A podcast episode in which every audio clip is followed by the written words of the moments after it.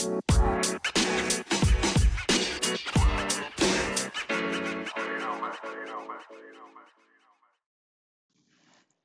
everybody, my name is Alex and you're listening to Lunchbox Radio Sunday Edition. I'm doing a little bit of a different recording thing because quite frankly, I totally forgot from yesterday to this morning that I was supposed to record, so I am going to be recording while taking a walk with my dog, so just bear with me. But I wanted to thank everybody who's been listening to the podcast lately because like I said, I always appreciate people listening to me rant about cartoons on the internet because that's not something everybody needs to, everybody is guaranteed to be successful at, and I am somewhat successful, so I appreciate it. Now, what I want to talk about on this Sunday edition is I want to talk about the concept of sex sells in anime.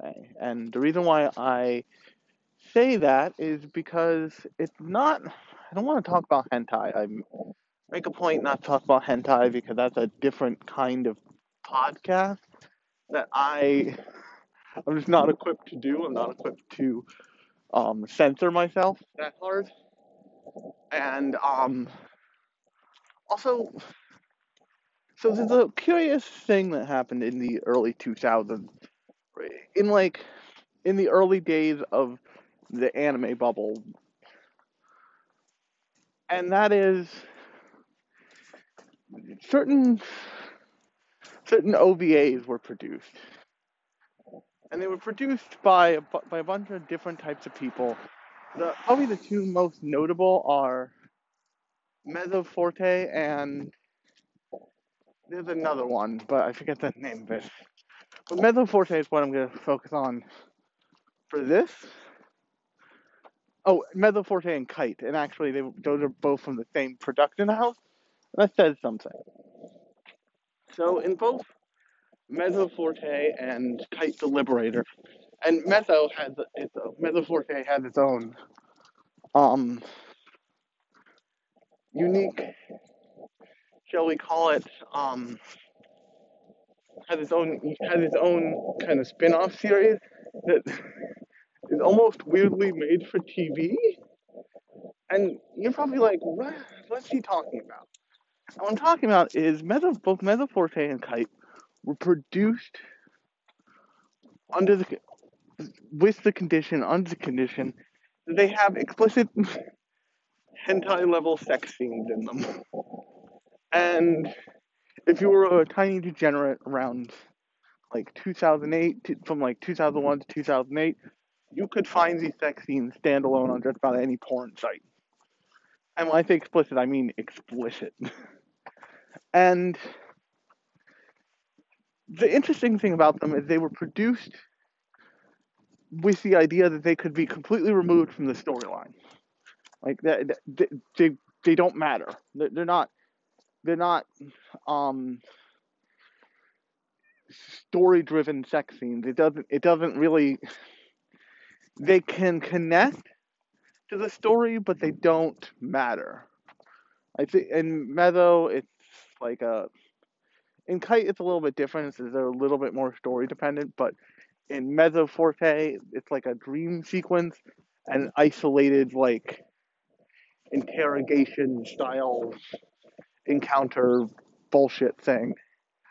And the result is it was this show that like was produced because basically because they could make they could they could sell it for titillation and I,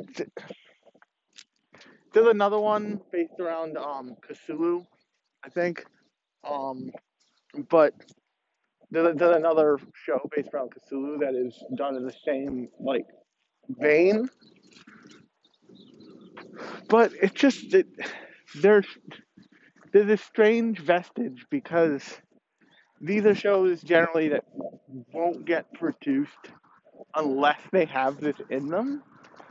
But because the person, whoever the director is and whoever the creators are, want them to be part in the car, want them to be like a standalone story and actually have story they have a lot put into them, and generally speaking, I've never seen a show like this where uh, the story has been particularly deep or I've cared about it particularly. But it's it's telling that these were the these were the um, conditions to make these shows, and it's it's not super hard to see like these shows weren't going to be approved on their on their own merit and based on their own stuff. Um, I think the same director and probably the same studio directed um, Wizard Barristers, that weird wizard cop show I talked about forever ago. You can go find it in the feed. It's one of the Thursday episodes. I did it, I think, before I was even doing Sunday episodes. But long and short of it is, is that it's that these aren't really good shows. And if you ask anybody what these shows are known for, I mean, over the age of 14, it's not the storyline. People don't remember these shows for the storyline. This is really the best version of sex sells. I'm not saying I'm like I'm against titillation or ecchi anime or there being sex in anime. That's not what I'm saying. I mean that that would be insane. But what I am saying is that these shows shows like um shows like Mezzo Forte and Kite are only produced because they can have these hentai scenes with the characters in them. And what that does, what that ends up doing to Mezzo, is it to Mezzo Forte, is it ends up kneecapping the series, the actual series. I think it's like a 14 episode run of a series that they made later. Because if you know Mezzo Forte from any, if you know Mezzo from anywhere, it's not going to be the later. I think it was like released in 2013, which means years later. OVA series Mezzo that is middling at best. It's gonna be Mezzo Forte, the the anime that is responsible for probably the most TrafficJunky hentai ads uh, in your life, and it these shows compromise the ability to view it because if you're showing up for the story, it's interrupt it's interrupted at least once per episode in Mezzo Forte's case. Um, same thing I think in Kite with these like weird sex scenes that don't super make sense that that are oftentimes written off as like an aside or a dream sequence in Mezzo Forte's case. And then that breaks up the story and that interferes with your perception of the characters. And that's true in Kite too. In Kite, it involves underage weirdness too. So that's that's another thing. And at and it they don't it doesn't really add up to anything, and it it feels like if they wanted to make if people want to make anime with sex in it, that's fine. People want to make ecchi anime, that's fine. But this weird middle ground of like hentai in which the hentai can be removed, it doesn't really it doesn't really work out so hot because you know, anime like that is like hentai is not pra- usually praised necessarily for its story. I mean, it's it is kind of the birth of the step bro meme. But the so you end up with these shows that are middling to bad, usually bad, and because of the content put in them, you have a different level of actor, voice actor, who will work on them. And especially in America, these like Mezzo is so clearly staffed by porn actors. It's amazing. And come on, Karma. Sorry, my dog. Um, and the result is just nonsense. Nonsense that doesn't matter. Um, so I just, I, I found, I found, I find these things super weird because they've got a foot in both camps.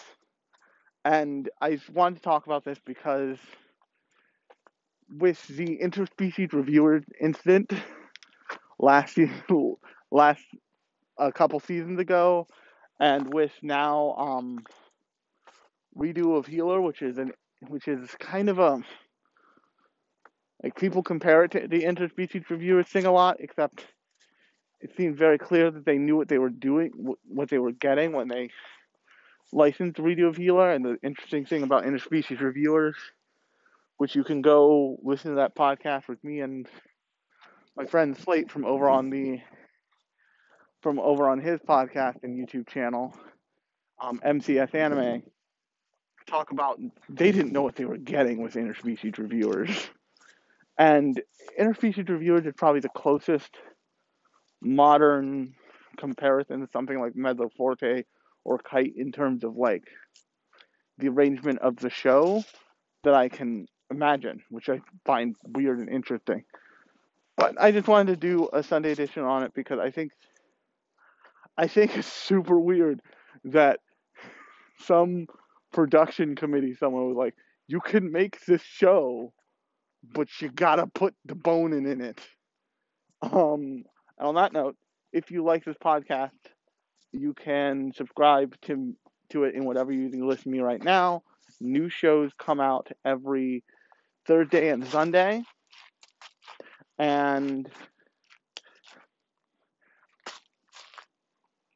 I until then, I have been Alex, and you've been listening to Lunchbox Radio, Sunday edition. I will talk to you on Thursday.